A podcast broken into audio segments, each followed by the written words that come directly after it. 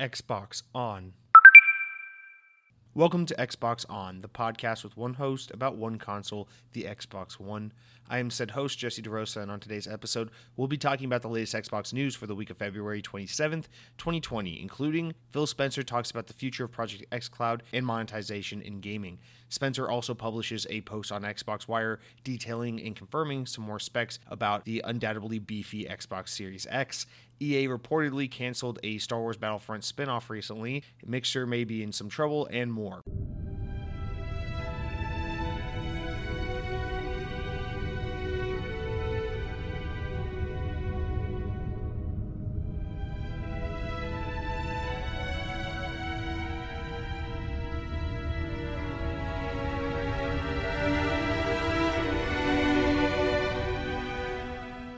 How that beautiful like string intro from Halo 5 is what leads right into me talking about like excessive fast food eating and weird comments from my nephew using the pen name Tim Treadless.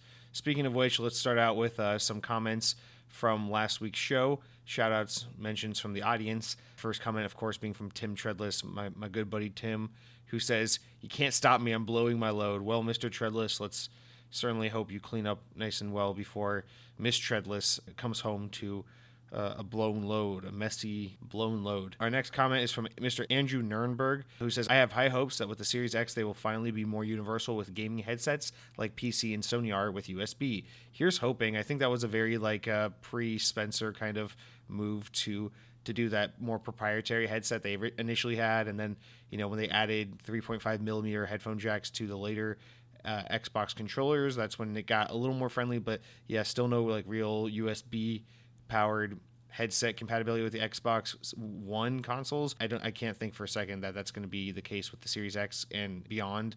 I think for sure that's something they'll address. But yeah, that is kind of a weird quirk about the Xbox One to point out. It's one of those it's one of those things that they weren't able to like retroactively fix about the console from its original inception and now it's just kind of st- stuck around the entire generation. But I have no, uh, I have no doubt they'll address that with the Series X. And then our next comment from Josiah, my my brother says, I think that a double A game I think that the double A genre still exists. It's just not quite the same. I would say that the Outer Worlds kind of falls into that category, but we don't see it that way because Microsoft bought Obsidian at the end of development. I guess the games are generally bigger than they used to be, but even on the smaller end, you still have like Yooka-Laylee and things like that. But as a whole, I do see your point. It feels like everything is giant or indie now. King Kong on Xbox 360 was an incredible game, so I get what you mean that it's sad to see that kind of genre or that kind of game gone now. Yeah, I mean that's a good point. I guess Outer Worlds technically is kind of like a, a second party double A game. I mean, obviously it's well, it's not really a first party game because it was published by someone else and it's on all hardware. But yeah, I think I think Obsidian's kind of an example of a of that kind of developer, but usually the games they make are more AAA. I mean, I, I would say most of their games are pretty AAA, uh, but the Outer Worlds is, I guess, kind of that. I, I, guess what I mean is there's something about like the AA space, and, and THQ Nordic, I think, is is the publisher that really fulfills that that market these days. But there's something about that AA space that was just so, uh, it was so like unabashedly just a video game, those kinds of games, and nothing more. Like like AAA games really aspire to like push gaming forward with like to say like this is what the biggest budget most highly produced most finely tuned game can be. That's kind of what a aaa game says. And then an indie game is like this is how you can use you know the least amount of people and the smallest amount of, of capital to make the most impactful and thought-provoking and kind of i don't know like solid game. Whereas Whereas you look at like the double A space, and the double A space usually does like neither of those things. Double A space is usually just like here's a game that kind of looks like something that would be AAA, but it's really not. And its inception isn't like I don't know. Its its concept and setting and its and its story and its mechanics usually aren't anything to write home about too much. It's usually just like unabashedly a video game by the most standard definition possible. And what I mean by that is like I think a perfect example would be like a game like Destroy All Humans or a game like Mercenaries, you know, those kinds of double A those kind those kinds of double A games that you used to see like 15 years ago where it's like there's nothing about Destroy All Humans that like screams triple A or indie by any stretch of the imagination and it's not a it's not like a uh, an industry defining game. It's not the kind of game that people are going to talk about for years and years to come, but it's the kind of game that is was completely fun to play at the time and it just really serves the need of like people want to play a video game with fun video game mechanics. This game is a stupid fun video game with fun video game mechanics. It has a lot of like budgetary quirks where like the games maybe don't look the absolute best or the writing and the storytelling and the pacing is really wonky and kind of stupid, but it's a fun game nonetheless and it does what it's supposed to do best, which is just being a video game. And that's what I really lament the most with the big kind of hole in the middle of the industry where we used to see the AA games uh, because everything every game just aspires to say something and be something but I really do miss those games that were just kind of like junk food, that were just, you know, you played it because it was fun and you knew the story was going to be bad and you knew the polish was going to be like almost there, but not quite. And you knew the game wasn't going to be the most impressive in terms of its scale and scope, but it was just going to be a good time. But I don't know. I, I don't want to rant too much about that because I did that a lot last week, but I think you get the point. And then Lethal Migraine com- comes in and says Remedy would be a good purchase for Xbox. Xbox makes so much money off Game Pass, it would be feasible to own them. I'm not entirely sure how the two are correlated. I, I, guess what you're trying to say there is that you know you don't need Remedy games to sell super well in order to justify the purpose because a lot purchase because a lot of people will just play their games for free via Game Pass. So it doesn't matter if you sell copies of them or not. People will play Remedy games as long as they have Game Pass, which I guess that's a good point. But yeah, I think I, I, I think this is what I said last week, so I won't tread on it too much. But uh, yeah, Remedy I think really fits the Xbox portfolio nicely. I think they really offer a lot of what Xbox has been lacking and what they've been looking for, which is why I thought it was so nice that they were a close partner with Xbox through the Alan Wake and Quantum Break days, and why it kind of sucks to see them stray so much from Xbox with Control and, and going forward. Not that I don't want you know PlayStation gamers to have access to Remedy games, but it, it just seemed like a really good fit for Xbox, and it seems kind of like a missed opportunity for Microsoft not to jump on that and buy them. But who knows? Maybe Remedy refuses to be purchased, or maybe Microsoft doesn't see them as financially viable and doesn't see them being worth it.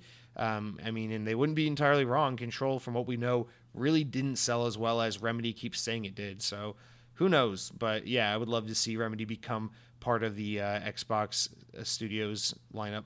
Uh, and then my, my older brother comes in with our last comment here. He says, in defense of my rant about Disney games the other week, he says, in all fairness, Disney's, if you will, golden age of gaming was the 80s and 90s, uh, where they did license out their properties and published to developers like Capcom, Sega, Sony, Eidos, and Activision to make wonderful experiences like the Illusion series, the DuckTales games, the Pixar games, and more. Games that Disney fans still enjoy to this day. Well, yeah, yes, correct and I think most gamers probably do, for better or for worse. I don't really think it's because these games were better. I think it's more just because it's cool to be nostalgic and think the Super Nintendo was the hottest shit. But yeah, people are really into things like Aladdin and, and Lion King and Castle of Illusion and DuckTales and all these like NES and SNES era Disney games. And yes, but what I was referring more to was the era of like the mid 2000s, the early mid 2000s, when Disney was like, hey, what if we had our own publishing branch and what if we had our own in house developers and what if we made our own games? I just think that's cool because Disney, historically at least, is like, you know they're they're creatives. They they make their own movies. They have their own studio that develops and, and creates their own movies. And then they have their own publishing arm that that distributes their movies and it would just be cool to see them take that same kind of approach to gaming but they've never really invested the time or money even when they were a publisher and a developer to really fully explore that space nor do i think they ever will especially now that we got the news that bob Iger has stepped down and been replaced by someone who is like undoubtedly a worse successor. It, we'll probably never, ever, ever see Disney go back into that space. So I wouldn't hold your breath, but I was just lamenting that era specifically because I really enjoyed when Disney tried to make their own games rather than taking the lazy approach of letting other people do the work, even if the work that the other people did was fantastic, which we saw, yes, back in the, the days of DuckTales and those SNES games, but we also see it now in the form of like Marvel's Spider Man from 2018 and um, Star Wars Jedi Fallen Order. So it's it's not a lose lose for sure. It's just different, is all I'm saying. So that's it for our comments, shoutouts, and uh, whatever audience kind of input from last week. Remember, for those of you who haven't before, don't be shy, reply. Next, let's get into what I've been playing. But of course, before we get into what I've been playing, let me tell you what I've been eating. And this week, we're just going to blast through this because I'm not proud of what I'm about to say. But yes, I did indulge, if you can, if indulge can be used in the sentence, uh, in some Cici's pizza, which I highly regret. I got a coupon, I got a deal, I doubled up, I got these all these pizzas for next to nothing, and I thought it was gonna be awesome. I thought I was gonna go home and have a pizza party. I thought everyone was gonna think I was cool. I thought I was gonna eat a bunch of pizzas for next to no money and then pass out and and be like, oh, what the fuck happened last night? But instead. Instead, I deeply regret it. I, have never had this issue with Cici's in the past, but apparently, as you get older, Cici's doesn't really work well with your digestive system, and I just felt like shit. So that's not gonna that's not gonna happen again. And I'm not gonna endorse Cici's or tell you to go out and enjoy it because it's not worth it. But from there, we are absolutely gonna jump into what I've been playing this week. I played a little more Halo 4. Gotta love that Halo 4. Uh, not much to say there, but I finally, after weeks or months of bitching and moaning and saying I would get to it, I finally begun playing Hellblade. So uh, I'm not done with it. I'll, I'll, finish over the course of the next week. It's really not a long game, so there's no reason why I can't beat it soon. But uh, yeah, it's good. It's, it's, like people say, Hellblade is very good. I don't know what I was expecting, but so far I'm only like three hours into it. Something about the narrative aspect, while I'm interested in the game and I want to see it through the end, I want to pay attention to it. I'm not like engrossed in it the way I thought I would be immediately. I mean, I'm playing with headphones on. I'm trying to play at night. I'm trying to do the whole like immersion thing because I know the binaural audio is a big part of the experience, but I'm not really enamored with the storytelling so far. But I'm hoping we get there. I'm hoping there's some there's some beats uh, in the in the narrative at some point that really turn things around. But that aside, I am enjoying it as a puzzle game. I am enjoying it as a walking simulator, which is one of my favorite genres, and I'm definitely enjoying it as a combat game. Even though the combat is light in this game, there's not too much of it. I enjoy it quite a bit. Ninja Theory, obviously, they have a, a pedigree with third person hack and slash kind of action games. Um, so it makes sense that the combat would be good in this game. But yeah, I, I like the combat quite a bit in this game. And I actually, I think some of the most interesting parts narratively are the combat sequences. So I'm definitely enjoying that. I'm excited to get further into the game and to finish it so I can have more like fleshed out thoughts. Um, but I, it feels good to finally be addressing the game, to finally be playing it, and I'm excited to see kind of where it goes. So Hellblade, and then lastly, I lost a bet with my brother. You know, Dead Captain James, who usually comments on the show, mentioned how he's played like 400 hours of Anthem, and he mentioned that like right after I'd shit all over it about how EA shouldn't really be giving BioWare the opportunity to rework the game. It's kind of a lost cause at this point. And then my brother was kind of also defending the game as well, saying that, you know, this is really one of those the media got away with the narrative, but the game really is better than people say it is kind of things. And then I saw that the game was on sale for like $9 this week, like literally $9 right now on Xbox. You can get, there's an EA sale going on right now, and Anthem is $9. It's like $11 for the for the nicer deluxe edition and I was just like, you know what, for nine bucks, why the fuck not? I don't want to be one of those blindly hating something because it's cool to hate kind of people. So let me download this game. Let me see what nine dollars, uh, if nine dollars can be worth it for Anthem. And while I haven't really gotten into the game, I've literally just played the first hour of it. I will say, right off the bat, Anthem is much better than I, gave it credit for. Uh, I don't give a shit about the story. I'm, I'm probably, I'll probably, I'll be really honest. I'm probably just going to very intentionally write off the story because I don't want to care. Um, that's not what I come to play these kinds of games for. So I'm not really going to be judging in that regard. But immediately, right off the bat, the flight mechanics, the combat mechanics, just the the controls, the game feels really good and really tight, and I really like it immediately. Right off the bat, I'm like, this gameplay loop is addictive.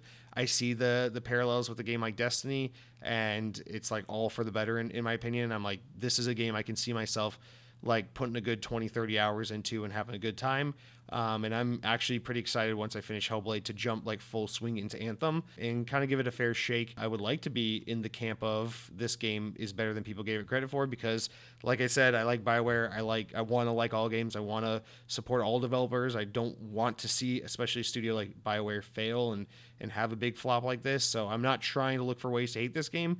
In fact, my the one hour I've spent with it thus far has actually impressed me quite a bit. So I'm excited to jump back into that.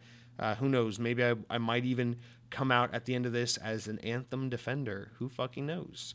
Um, so yeah, that's what I've been playing this week. And now we'll get into this week's news. All right, so this week, not like too many stories, but our first two stories here are like big long ones from um, from Phil Spencer. None of that was an innuendo. I'm just being frank, these are some meaty stories to divulge. Um, so let's just jump right into the first one. And this comes directly from IGN. The article reads Xbox boss Phil Spencer recently talked about where he thinks Microsoft will be taking gaming in the future beyond the next generation Xbox Series X, specifically when it comes to business models, monetization, and cloud streaming services. Spencer joined Insomniac Games CEO Ted Price for an hour long episode at AIAS, Game Maker's Notebook podcast, to discuss, quote, what lies ahead for Xbox and Project xCloud through monetization, among other topics. And let me just quick side note before we go into this.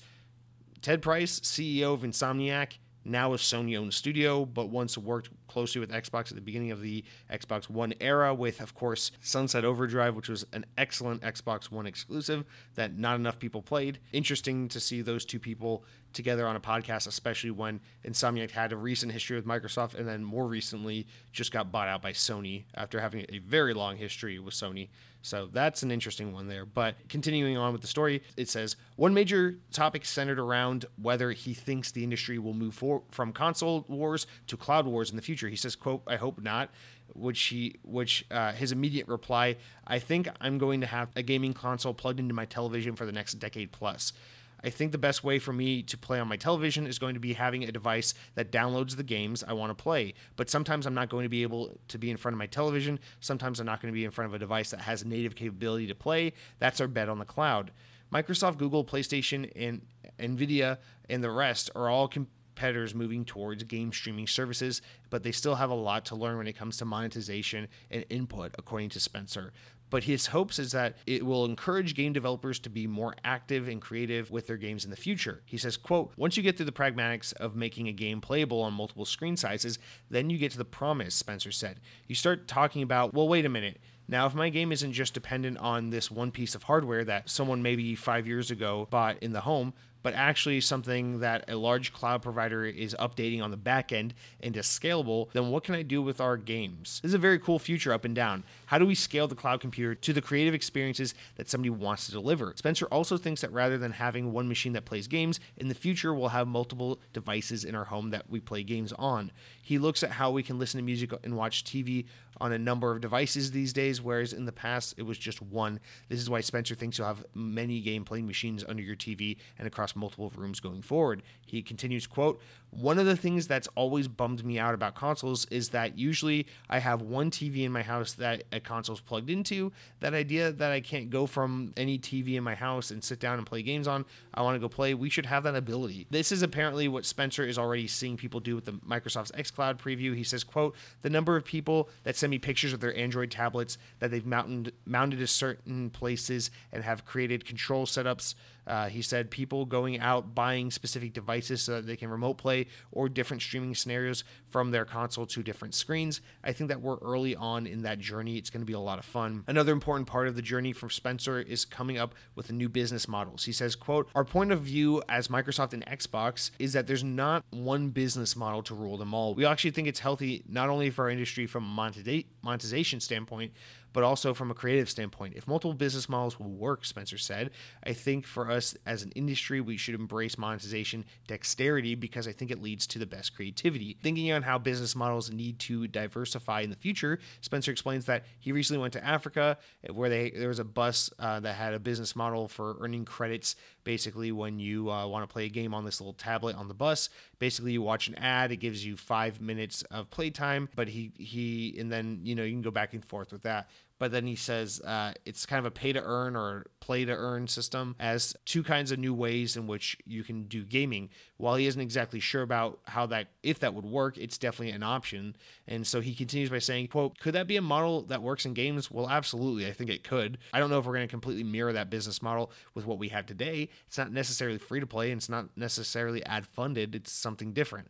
However, Spencer also thinks that game developers need to be careful when looking into new business models, and this is a really important part in the ending part of the article. It says he warns against finding new ways to get money out of existing players. The 200 million console owners that exist currently are not actually growing the business, and that's quote dangerous for the industry. Instead, he urges towards attracting new players. He says, "quote I think we need to find new players and new forms of monetization to open up those new player bases and new ways to build games, new creativity, and new great paths to grow." He said. So that's a really long article. I didn't really really know how to condense it because I felt like it was all kind of relevant. But the ending point in particular is really the main sticking point for me is him saying that he warns against saying this is a new way to monetize gaming let's attach it to what we already have. And I think why this is important is because we already see this being an issue where the kind of free to play loot box stuff, we've just tacked it on in modern gaming. And maybe it's something that doesn't really make sense for the AAA space. Maybe it's not really something you should be doing on your Xbox One game is throwing in the loot boxes, but maybe it's something that works in like a free to play iPhone game. And I like this idea that, you know, we need to explore new ways to get people to buy games and to play games and engage with games, new ways to make them financially viable because not every game you're not you're not going to always attain a player base if you make everything free to start or $60 to start or more or less. Just whatever you do there's so many ways to monetize gaming and it really shouldn't be a cut and clear well this is how we do it on Xbox. We've always done it this way on game hardware so this is how it has to be done. He's saying well no because the people who currently play video games on consoles we've kind of capped that to an extent. You know, obviously that number can grow or shrink a little bit here or there, but somewhat negligible. Whereas we want to grow the market by getting people who don't play home console games traditionally. This is anywhere from like grandmas to little kids to you know, people in countries where they don't buy consoles. And we can do this by offering them ways to play on different kinds of technology, whether that be something where you download games or something where you stream games. But the point is because because the barrier to entry, because we have to find this middle point where developers and publishers and, and companies are making money off their games, but it's attractive enough for consumers to get in the door, we have to explore monetization to say, you know, for this specific scenario, how does it make sense to monetize it? Is this a is this a is this a piece of hardware someone's playing on where they're going to download a game?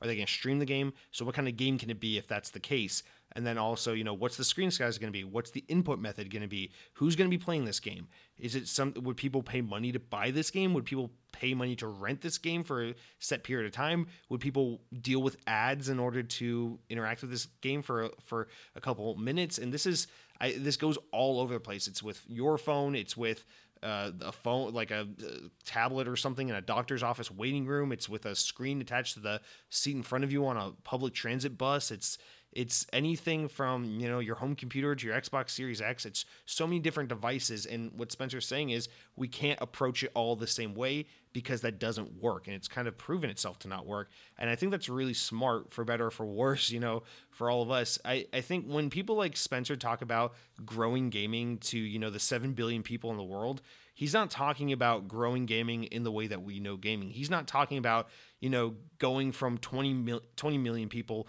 playing Star Wars Jedi Fallen Order to getting billions of people across the world to play Star Wars Jedi Fallen Order on an Xbox, PS4, or PC. He's talking about getting billions of people across the world to find some input method of gaming that you know makes them engage enough to the part where we can like statistically consider that person a gamer. Whether that be you know angry birds on an iphone or streaming some xbox game on an android tablet or whatever it is but it's about you know trying to get gaming into more hands. So you're not going to grow xbox by making the best halo game ever the best home console ever and then selling it to billions of people. You're going to grow the xbox brand by finding new ways to think about gaming, new ways to get people in the door, and new platforms for them to engage on. And that's why platforms like Project X Project xCloud are so critical because you're not going to get some guy in Nigeria to just drop 600 bucks on Xbox Series X and Halo Infinite and just be a gamer the same way the dude in California is gaming. It's just not how it's worked. So rather than Xbox expecting that to be the case, you're going to look at that market and say, how can we get this market engaged in gaming? And maybe it's something as simple as introducing some form of Project xCloud to some form of technology that people in this part of the world normally engage with. And maybe the game's different, maybe the way they monetize the game is different, but nonetheless, it's still getting people engaged in gaming, people engaged with Xbox gaming. And I think this is a really smart way to think about it. Although, of course, judging by the way I'm articulating it and judging by the way it's written in this article, we're still speaking in very early phase, very vague terms, very um, just very un- large unknowns. This is a lot of variables. This is a lot of there's so much room to explore and to test and to figure out where we can go with this. But I think just this train of thought is really interesting, thought provoking, and it's fun to explore because these are the kinds of vague concepts that are really gonna evolve our our understanding of what gaming can be, for better or for worse. You know, I'm always gonna be the kind of jaded old grumpy man that wants to play nothing but a home console and a AAA game or something like that. I'm not really ever gonna, you know, mobile gaming with smartphones never really grabbed my attention, nor will it ever. But that doesn't mean we can't evolve Xbox and we can't grow our concept of gaming in general uh, in different ways for other players. And I think that's really what this conversation is all about. Moving on to our next story of the week, but keeping with Phil Spencer. So this was maybe the more notable story for most gamers because this is about the next generation, particularly. Um, but yeah, X, Phil Spencer published an article on the Xbox Wire directly talking about just kind of confirming some specs about the Xbox Series X and talking about kind of some of the features that will really make this console super powerful and uh, super next gen. And so basically, this was his breakdown without all the uh, opening and closing paragraphs and just kind of getting into the the meat of it. He talked about he he categorized some of the features into different like subcategories. Um, so the first category he dissected was uh, he calls a superior balance of power and speed.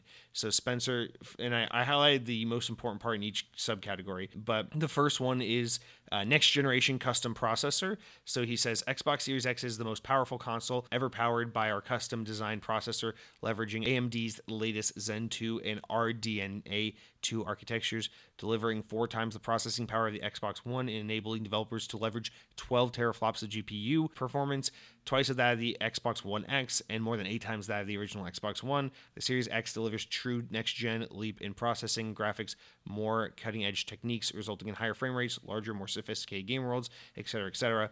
He also talks about variable rate shading. He says our patented form of VRS empowers developers to more efficiently utilize the full power of the Xbox Series X rather than spending the GPU cycles uniformly to evenly to every single pixel on the screen. They can prioritize individual effects on specific game characters or important environmental objects. This technique results in more stable frame rates and a higher resolution with no impact on the final image quality. And the last one here is the hardware accelerated DirectX ray tracing. You can expect more dynamic and realistic environments powered by hardware accelerated ray tracing. A first for console gaming, this means true life lighting, accurate reflections, and realistic acoustics in real time as you explore game worlds. So when I think about this ray tracing, the first thing I think about is Hellblade 2 and that trailer we got with the ridiculously beautiful lighting and all that. Um, but I think the most important one here, or the most the one I'm most comfortable talking about, at least as someone who really struggles with understanding kind of this more tech related stuff, the next generation custom processor, the teraflops thing. Obviously, teraflops has been something of a buzzword, especially in the Xbox realm ever since the Xbox One X. But 12 teraflops, there was a lot of rumors about, you know, will this console console have 9 or 9.2 or will the PS5 reach 12 and which one's going to have more teraflops. And everyone thought it was Series X, but then those reports from a few weeks ago kind of suggested that the PS5 will actually have a lot of teraflops as well. But this kind of cements that 12 teraflops, double that of the Xbox One X. And to my my my tiny baby brain, my understanding of teraflops is essentially that like this is the the potential for the most like amount of things that the system can comprehend or the the amount of inputs that a uh, a system can comprehend at once, which like theoretically adds to more potential graphical power,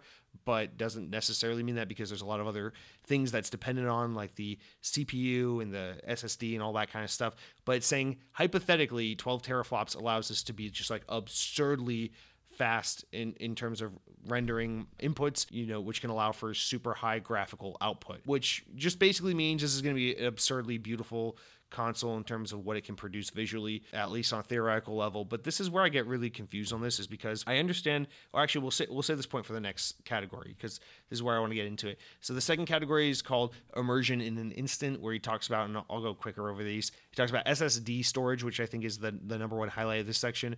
Talks about basically every aspect of gaming improving with SSD. He talks about games being larger, more dynamic, and things loading faster than ever before. Just super fast everything.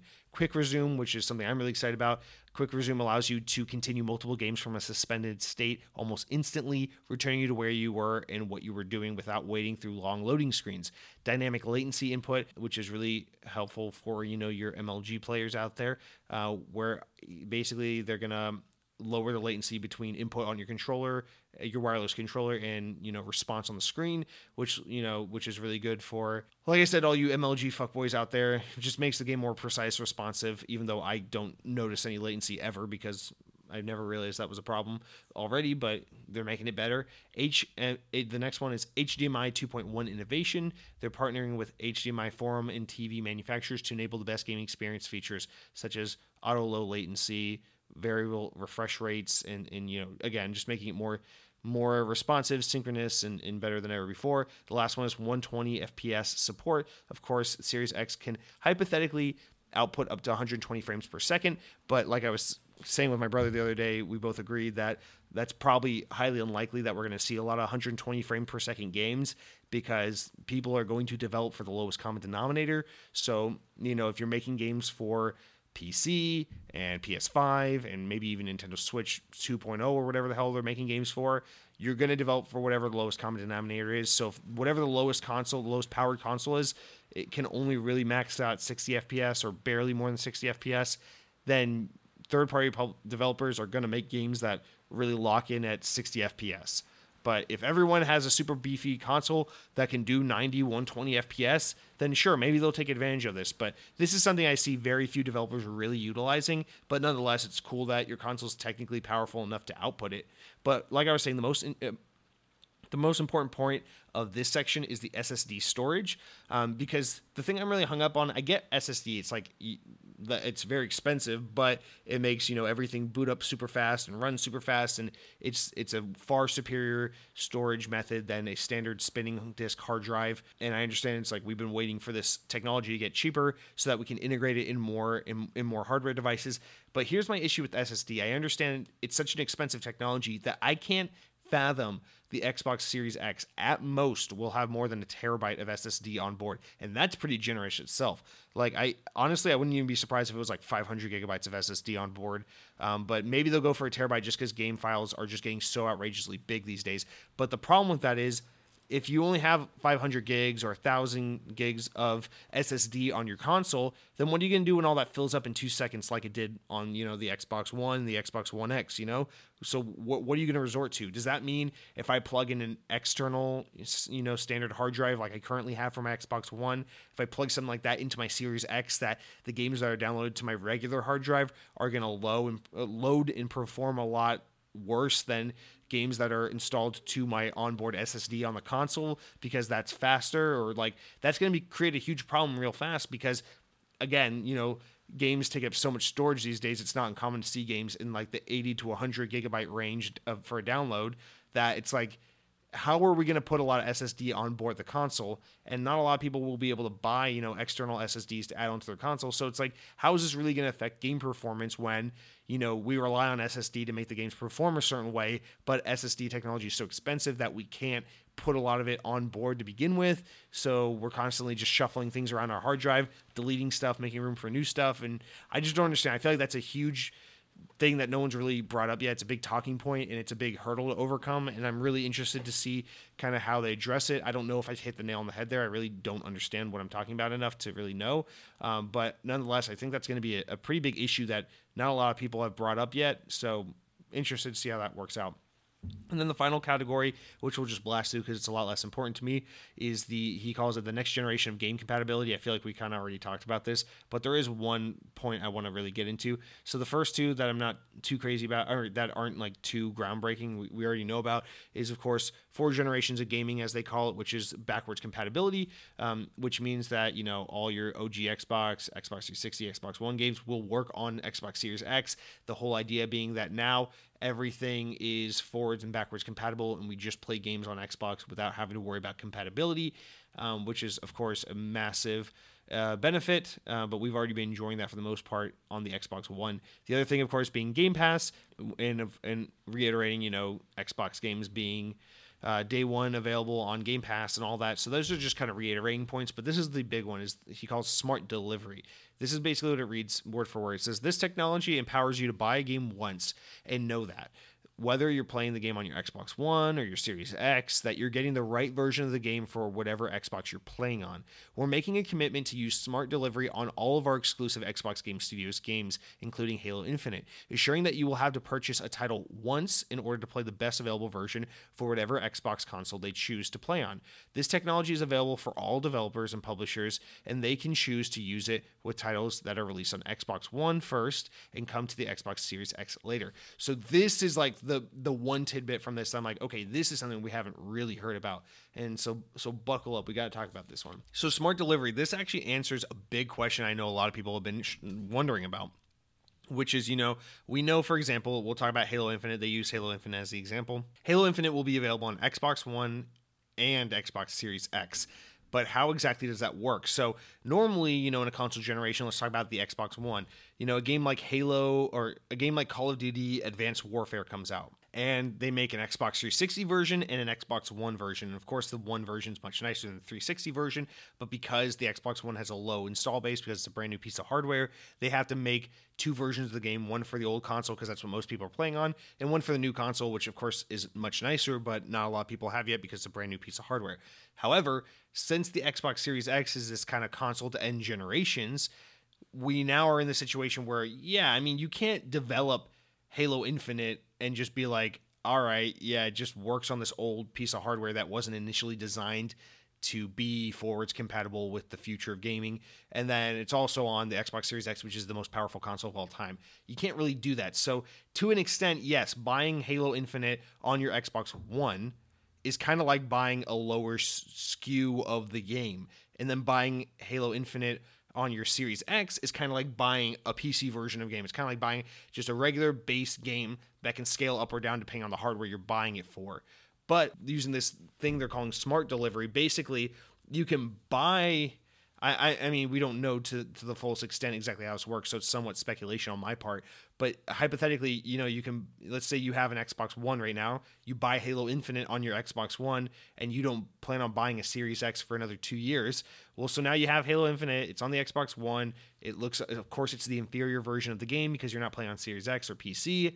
And then in two years, you upgrade and you buy Series X. Now you take your game that says Halo Infinite, the box says it's for uh, the Xbox One, and you put it in your Series X and you play it. Well, now Smart Delivery reads that as, well, hey, you're on a Series X right now. Even though the disc says it's the Xbox One SKU of this game, we're going to read it as the Xbox Series X SKU and give you the Xbox Series X version of the game to play. So this way you don't have to constantly rebuy games or pay additional fees to upgrade games or anything like that. It's just, you know, at the time, you had an Xbox One, so you bought the game on that. Now you have a Series X, so you're playing the Series X version. You don't have to rebuy your game. And that's just another one of those consu- pro consumer kind of blurring the line of console generations features that really makes it easy for people to kind of stay on the Xbox ecosystem. This is a crucial feature. This is critical. This is one of those things that this is how you get people to say, "Oh, Xbox, Xbox is where I want to be." That's a that's a pro consumer feature. That's the kind of feature that makes all those cheap ass finicky gamers, which is how most gamers are, really want to side with one one brand over the other because you know how gamers are where it's all about how much value can I get out of not a lot of money and the whole world owes me something because I'm an entitled brat who thinks $60 for a game I get 500 hours out of is is still is still too much money somehow. Um, so this is one of those features that's really going to give Xbox a bunch of brownie points and make it a lot more stomachable for people to invest in. I don't even know if that's a word. To invest in Xbox, uh, even if they're not going to buy a Series X or whatever for a long time to come. And I assume this works for uh, for PC as well, where it's like the basically the game is tied to your account. So let less so to make that example again, less so in a in a physical game situation, more in like a digital game situation. If you buy the game on your Xbox One and play it on your Xbox One, and then later later upgrade to a Series X or start playing on PC, but obviously that game purchase is still tied to your Xbox account, you're going to be able to play the PC version, the Series X version, whatever, because what's important is that you bought the game, not which version of the game you bought. So this is just again a huge deal, but uh, the massive caveat here, which they address in the write up, is that yes, every Xbox Game Studios game ever, including starting with Halo Infinite, will of course support smart delivery, but it's up to the publisher whether or not the developer and the publisher whether or not they want to support this. So hypothetically, you know, Activision, a company that's notorious for being double dipping cheap assholes could be like, all right, so let's say the next, let's say this year's Call of Duty, it's not announced yet, but let's say this year's Call of Duty is Call of Duty Black Ops 5, right? So Activision could say, well, we're making an Xbox One and an Xbox Series X version of Call of Duty Black Ops 5, which you can buy this November. And then you you go, well, I'm not going to get a Series X for a few years, so I'm going to go buy the Xbox One version of Call of Duty Black Ops 5. And then in two years, you upgrade to a Series X. You're like, okay, I want to play Call of Duty Black Ops 5 because I hate myself, and I'm going to play it on my Series X if Activision decides, hey, we don't support smart delivery, then you might just be playing the Xbox One version of the game on your Series X. And they might say, hey, you want to play the Series X version? Go buy the Series X version. We're not supporting smart delivery. You have to buy our game twice. So this is up to the discretion of the publisher and the developer.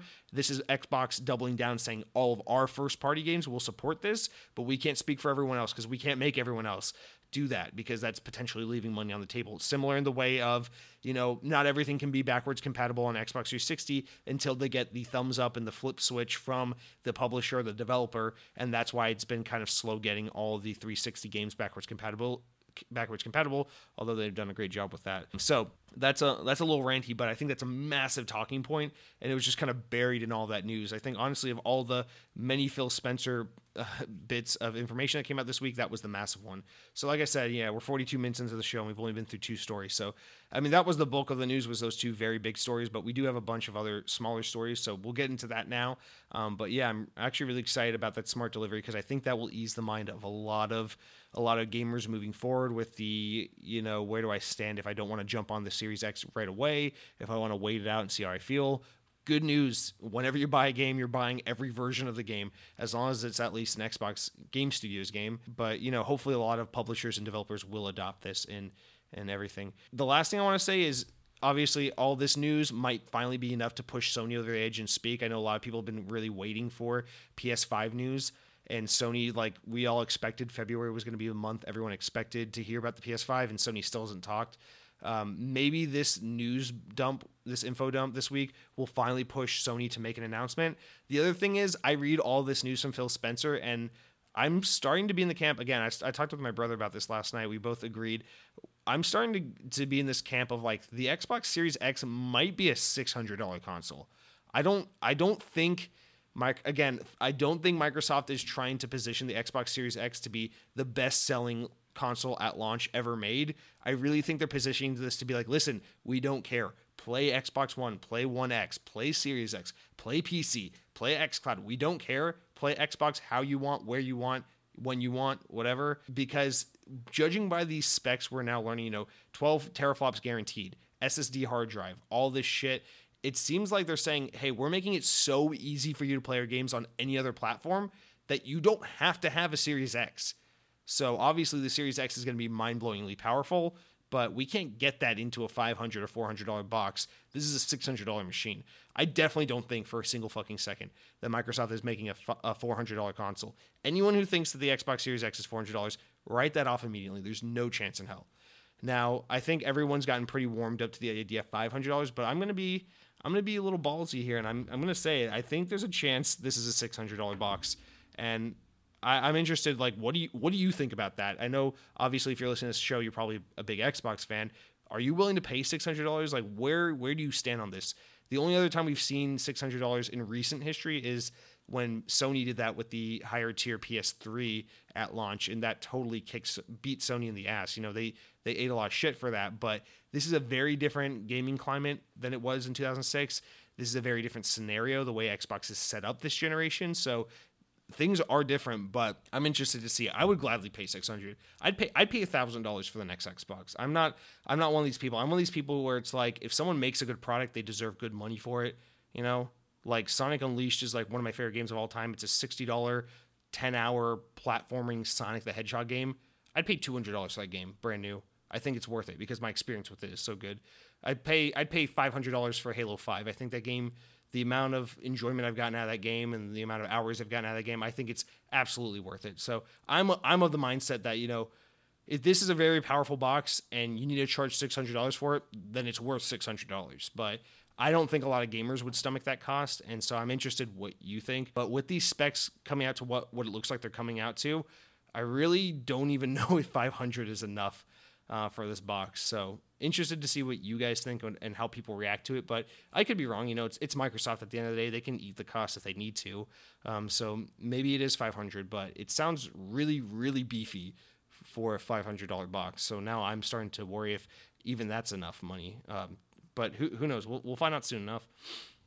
So jumping into all of our other articles for the day, like I said, quicker ones. But our next story is that publisher Square Enix isn't planning on making next generation exclusives for a little t- for a little while, as their current in development lineup is slated for current gen hardware.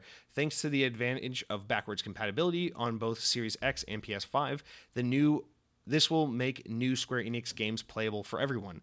In an investor Q&A, President Yosuke Matsuda said, quote, "The next generation consoles will have backwards compatibility. So we plan for the time being to make our new titles available for both current and next gen consoles, and therefore it will be somewhat further down the road when we release titles exclusively for next gen consoles. End quote. So this actually kind of plays into the point we were just talking about.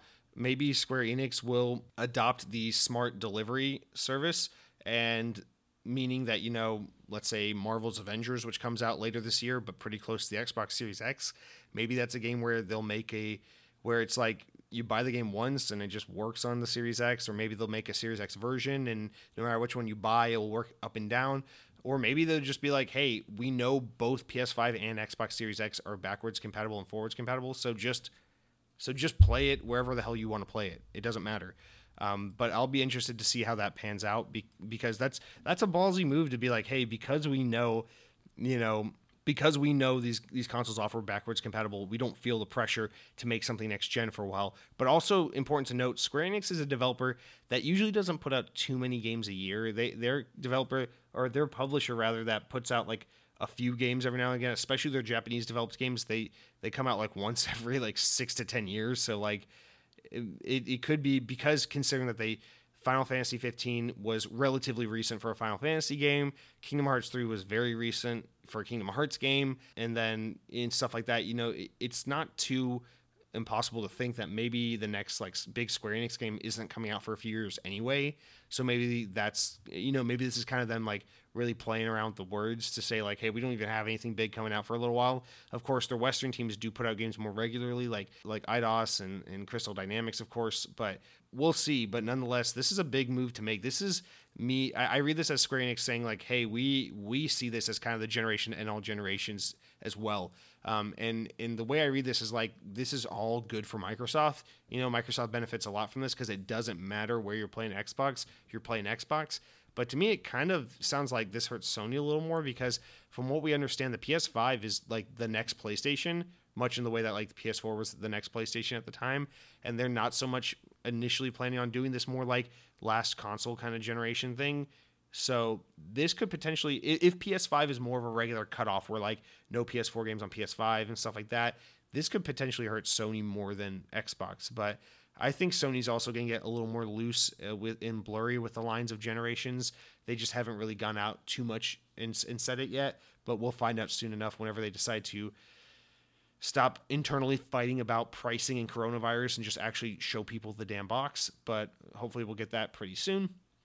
Next one is our next story here is the February 2020 Xbox dashboard update is now rolling out. In fact, I just saw it today on my Xbox. I just played around with it. Um, so, from the Xbox Wire, the new features you can look for are a simplified new home screen layout, uh, the new My Games and Apps UI update, the image and GIF support uh, conversations. So now you can now you can do GIFs and stuff like that in your Xbox conversations, um, including on the Xbox app on iOS and Android and Windows 10. You can view and install individual games bundled through Xbox Game Pass. And then, like for example, like Shenmue Collection, you can choose whether or not you're going to download Shenmue one or two first, which is really awesome. Um, but that's important to note that's like through Game Pass because they can't really control that for everything in the store. Also, there's a now you can choose a preferred location for your notifications, and even more so that you don't you know you don't get all your Xbox notifications blown up on your Xbox, your Windows 10 PC, and your phone all at the same time. And then there's even more uh, mixer viewing improvements. Uh, so you can get more into that. You can read the Xbox Wire article for more information on that. And then there's some more storage management management suggestions to help you like free up space and have more room for games. Um, and they have a move option which allows users to move external storage um, to like onboard storage and vice versa. So some new updates and a new UI look. Definitely check it out. I think it looks pretty good. But then again, I'm I'm I'm kind of that Xbox user that always thinks whatever the latest Xbox update is looks good. I never have too much complaining. I know people usually complain a lot about the ads on the home screen. I've only seen one ad on my home screen, so it looks like they cleared it up. It looks a little more neat and tidy. So whatever. Still has the kind of live tile ish look of Windows 8, which is all I care about. So who cares? Our next one, we'll just blast this because this one, I'm so tired of talking about this, but as if we didn't need more confirmation that Call of Duty Modern Warfare is getting a Battle Royale mode, some court documents revealed this week that Activision is attempting to subpoena Reddit to find the leakers uh, for the game's leaked new game mode. Uh, Activision is filing a Digital Millennium Copyright Act subpoena against Reddit to discover the identity of the user who leaked the quote infringing Activision content. So basically, they're just trying to catch the guy who did it because obviously the guy who did it leaked legit information because if there was no battle royale mode activision wouldn't be after this guy they would just ignore it because there'd be nothing to go after. So by way by virtue of them even going after this person they're just confirming even further that there is a battle royale mode. But we already knew that because this shows up in the news in some form or fashion literally every single week. Um, so yeah absolutely we're getting a battle royale mode in modern warfare at this point. Again it's just like come out and, and announce it activision we're tired of waiting. It's like the worst kept secret in gaming right now, but just keep building up that hype for that if you're looking forward to that. And then our uh, our penultimate story of the of the week we've got from IGN. According to Kotaku, EA canceled another Star Wars game. That, um, this one having been happened just last year. The game was codenamed Viking, although details regarding Viking's plot and setting are secret. The report says that the planned it was planned to be a spin-off of Star Wars Battlefront with open world elements which sounds pretty interesting to me. But the article goes on to say Star Wars game under the Uncharted director Amy Hennig was canceled. EA Vancouver inherited some of the assets from that game called Project Ragtag to work on, which eventually became Project Orca. Uh, and then when Project Orca was also canceled, EA Vancouver began working on a third Star Wars project that was planned to be released in fall of 2020, which was this one we're talking about, Project Viking. According to Kotaku sources, Viking was being developed by EA Vancouver with the help of Criterion, who are best known for the Burnout series. Uh, and they just actually took back the Need for Speed series as of last week from Ghost Games. Uh, unfortunately, the cross na- the cross national development and multiple studios involved created too many cooks kind of situation for the project, and the scope became too ambitious for its planned year and a half development time. Without wanting to extend the deadline, EA canceled the project in the spring of 2019, so roughly a year ago. EA still has several Star Wars projects in development, according to the report a sequel to the wildly successful Jedi Fallen Order at Respawn, and a smaller, more unusual project from EA Motive, based in Montreal, which I assume is probably like a mobile game or something. Um, so we're getting we're getting some more Star Wars, but yet another Star Wars game was canceled at EA. This one we didn't know about so much until very recently.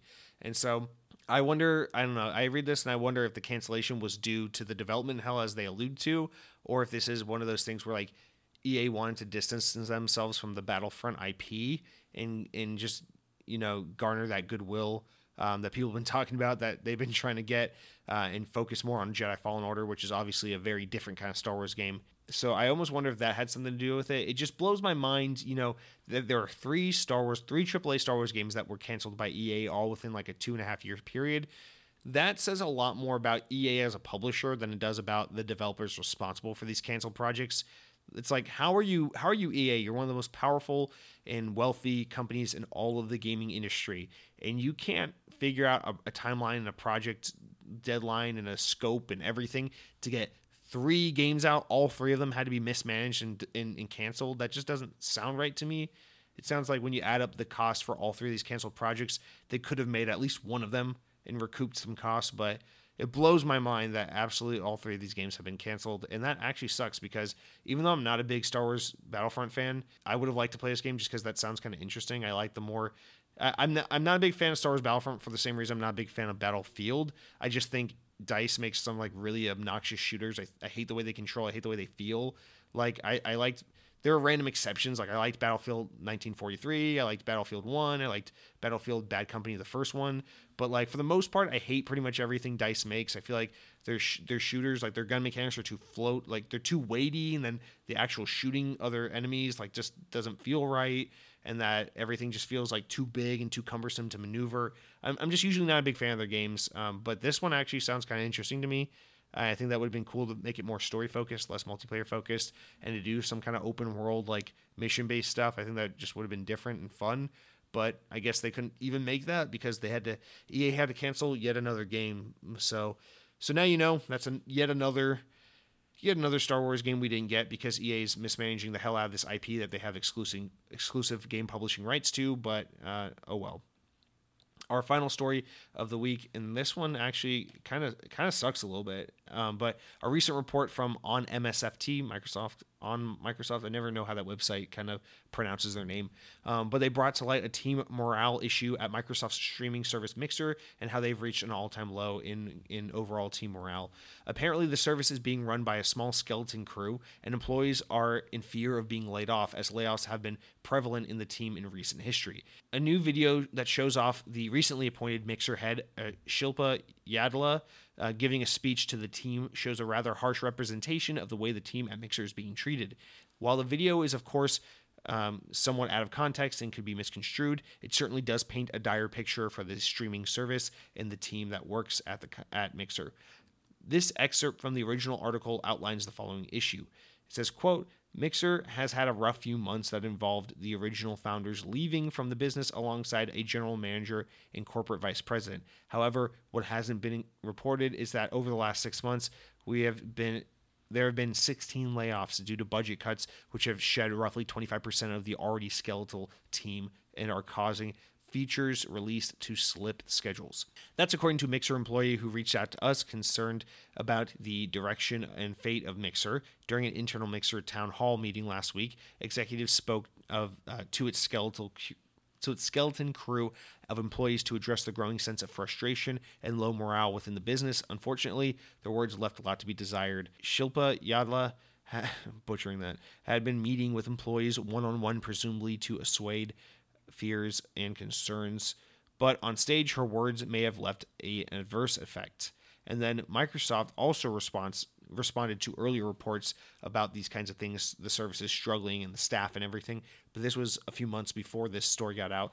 And at the time, Microsoft had said, "We have heard feedback from Mixer's community and our in our partners regarding areas where they uh, must improve in improve the service. We recognize the increasing video stability, better discovery critical uh, capabilities, additional monetization opportunities, and broadening our market programs are critical and important to our streamers, and we are focused on supporting their success. Our new head of Mixer, uh, Yadla, is committed to addressing these critical needs and is delivering an incredible experience for my Mixer's streaming and viewers. The entire Mixer team is working tirelessly because behind the scenes on these new and innovative features to help maintain our positive, welcoming culture as we continue to grow. We expect 2020 to be an exciting year for Mixer and the community. Of course, that is in great contrast to what we just read. And then, as a reminder for those who don't know, just last year, uh, actually, I think one of these excerpts mentioned, but Microsoft invested heavily in the streaming service by bringing on board some really notable streamer partners like Ninja uh, over from from main competitor Twitch. However, other higher management members, including the original co founders, have both left the company in recent months. It appears that Microsoft has a lot of work and investment to make in order to help the service, but as it stands now, Mixer could be in some serious trouble.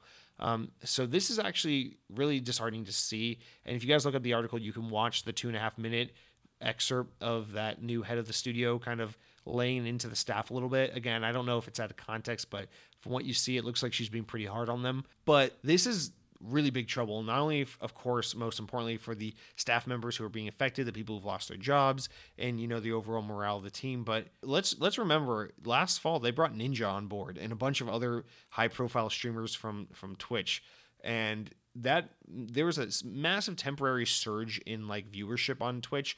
But you know, I I or on Mixer rather, but I follow Mixer. Like I I don't watch it religiously, but but I try to watch it a little bit here and there just to kind of keep up with what's happening over there.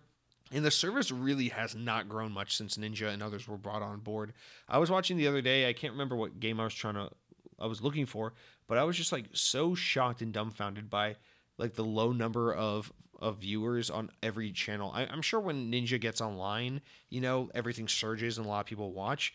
But it's like the biggest channels on the on the stream, like the biggest streams going on at any given time are only like two or three thousand people strong. And then you go over to Twitch and you see the same game being played, and the biggest streams for those games over on Twitch are like 30, 50, something thousand people watching. So it's like like Mixer is still like substantially like lower in terms of viewers than Twitch is, and it's still really lagging far behind. And even though there was a lot of buzz for Mixer uh, as a result of some of those big shakeups last year, it doesn't look like it's really gotten too many people on board with the service. And I don't know. In, in in all the years I've been following Mixer, I've been following Mixer ever since it was called Beam, and it's like I've seen it grow a little bit, but it's really kind of stagnant for the most part. And this is one of those things where it's like is Microsoft going to double down and give them a bunch of money and a bunch of team members and really let them sort out the issues and, and fix Mixer, make it the best it can be? Or are they going to do the thing Microsoft historically does and kind of throw a little bit of money at it and then let it like kind of wither and die and just kind of dilapidate for years and then pull the plug on it because you know a small team wasn't able to make magic happen with little talent and little money or or you know not enough of a staff and, and little money and I really hope that doesn't become the case because as as a Microsoft fan in general, I've watched this happen way too many times where a good a good piece of hardware or a good service or something just gets the plug pulled on it because Microsoft was negligent in really, you know, doing the best to make the thing work. And I really don't want to see that happen, but it looks like that's the the road Mixer's heading down. And I really hope maybe this story getting out sends a message to Microsoft and maybe for the sake of PR, they really want to patch things and, and go out of their way to invest in Mixer and then kind of turn it around and spin it in a positive PR way. Um, but maybe this is just, you know, the writing on the wall and like the first public um, inclination that really Mixer is struggling and probably won't make it, which I hope isn't the case, but I've been I've been hurt a lot from Microsoft when it comes to canceling projects and services that I really love, and I, I wouldn't be surprised if Mixer is just the next one in a in a long unfortunate list. Um, so that's going to do it for our, our stories this week a lot of big bulky stories. I appreciate you hanging on. I know we're kind of going way over compared to how we normally do, but some tidbit stories to really just run through real quick. Adult Swim's games and Japanese developer Soleil Games have announced a new game based in the animated series Samurai Jack, which will make its way to Xbox and PC this summer. Additionally, we got Swedish dev Experiment 101 delivering fans an update regarding the status of RPG Biomutant. They state that the game is still in development, although no release date has been revealed as of yet. Just don't think that it's been canceled because it has not. Also, Bungie, they have announced that the popular Trials of Osiris mode will be returning to Destiny 2 on March 13th. As part of the Season of the Worthy update, the mode will ship with three new maps being brought back from the original Destiny, as well as a sandbox overhaul and lastly, the backwards compatible Xbox 360 game Castle Illusions starring Mickey Mouse has reappeared on the Microsoft Store and is once again available for digital purpose. Uh, I don't know if you guys remember, but a while ago that was removed from the store and fell victim to the kind of uh, license agreement expiring and then the game going away forever. Thank God this one's back because it's good to see more games kind of be able to be preserved and stay on forever. If you are worried about ever getting a chance to play a game where you wanted to play it but it went away before you got the chance to download it, now would be a good time to just jump on it before it goes away again. You never know. Um, but yeah, then we got this week's Xbox releases. There are 21 games coming out this week, so holy hell! I'm this episode's already running really long. I'm not gonna waste your time trying to make bad jokes about everything. So just the notable ones: Kingdom Hearts 3 Re Mind, uh, that's the new DLC for Kingdom Hearts 3. Also, Kingdom Hearts 3 is now on Game Pass. So do yourself a favor, unsubscribe to Game Pass, take your Xbox, lock it in a safe, throw it in the bottom of the ocean, forget about it. Um, but we also got some other games coming out this week. Uh, notable ones would be Ark Survival Evolved Genesis Part 1, whatever the hell that means. We got Mega Man Zero ZX Legacy Collection, which is out this week. We've got Sayonara, Sayonara, as the white man calls it, Wild Hearts, which looks like a good indie game with some purple colors, so that's fun. And a bunch of other little indie games, indie games, indie games, indie games, House Flipper, which actually sounds kind of interesting to me. But check out Xbox Wire if you want to go over all that in more detail. The last notable one being Yakuza Zero, which is also coming to Game Pass. It's actually out now. Um, I definitely want to actually check that out. I've always wanted to get into the Yakuza series. Although, from what I understand, the Yakuza Zero is a little different from some of the other entries in the in, in the series. So I, I don't know, but if you've ever been interested in that popular Sega series, check out Yakuza. There are not a lot of Japanese games on Xbox, so that'd be fun to check out. As a reminder, Games with Gold, we actually have our March announcement for Games with Gold. So just to recap for the last time, for February, you got TT Isle of Man for the rest of the month. You got Call of Cthulhu until March 15th. It just started in mid February, and we got that till mid March. So download that. And then the original Xbox OG version of Star Wars Battlefront, which is available for the rest of the month and the next next few days. So go ahead and download those. But for March, we already have our games announced. Our four new games for the month of March are Batman: The Enemy Within, the complete season. So go ahead and d- download that throughout the whole month of March. You got Shantae Half Genie Hero, which is actually a really fun platformer uh, game. If you've ever if you've never played one of those, highly recommend it. It'll be available from mid March to mid April. And then on the 360 side, we've got Castlevania Lords of Shadows 2, which will be available for the first half of March, and then Sonic Generations, which will be available for the second half of March. Guys, please play Sonic Generations. I know people love to hate on Sonic. Sonic's got a little bit of attention right now with that movie doing kind of well, but play Sonic Generations. If you ever hated the 3D Sonic era, particularly, Sonic Generations, while not my favorite 3D Sonic game, is the prime example of how good 3D Sonic can be. And I think it's absolutely worth your time. If you've never played Sonic Generations, either go play that and 100% it and get all the achievements, or go kill yourself and never listen to my show again. Uh, and with that said, on that positive note, we will end things. Thank you so much for your time and your consideration to listen to my hour and 10 minute show about Xbox and ranting and Phil Spencer and Sonic the Hedgehog. I appreciate it as always. Remember, go leave very positive reviews, very big self esteem booster reviews. Go ahead, follow me on the Twitter and Instagram and vote for my presidential candidate and do everything I want you to do. Only say nice things about me. And until next time, Eric is going to take it away with a beautiful, succulent, soul, sultry song. Thank you, Eric.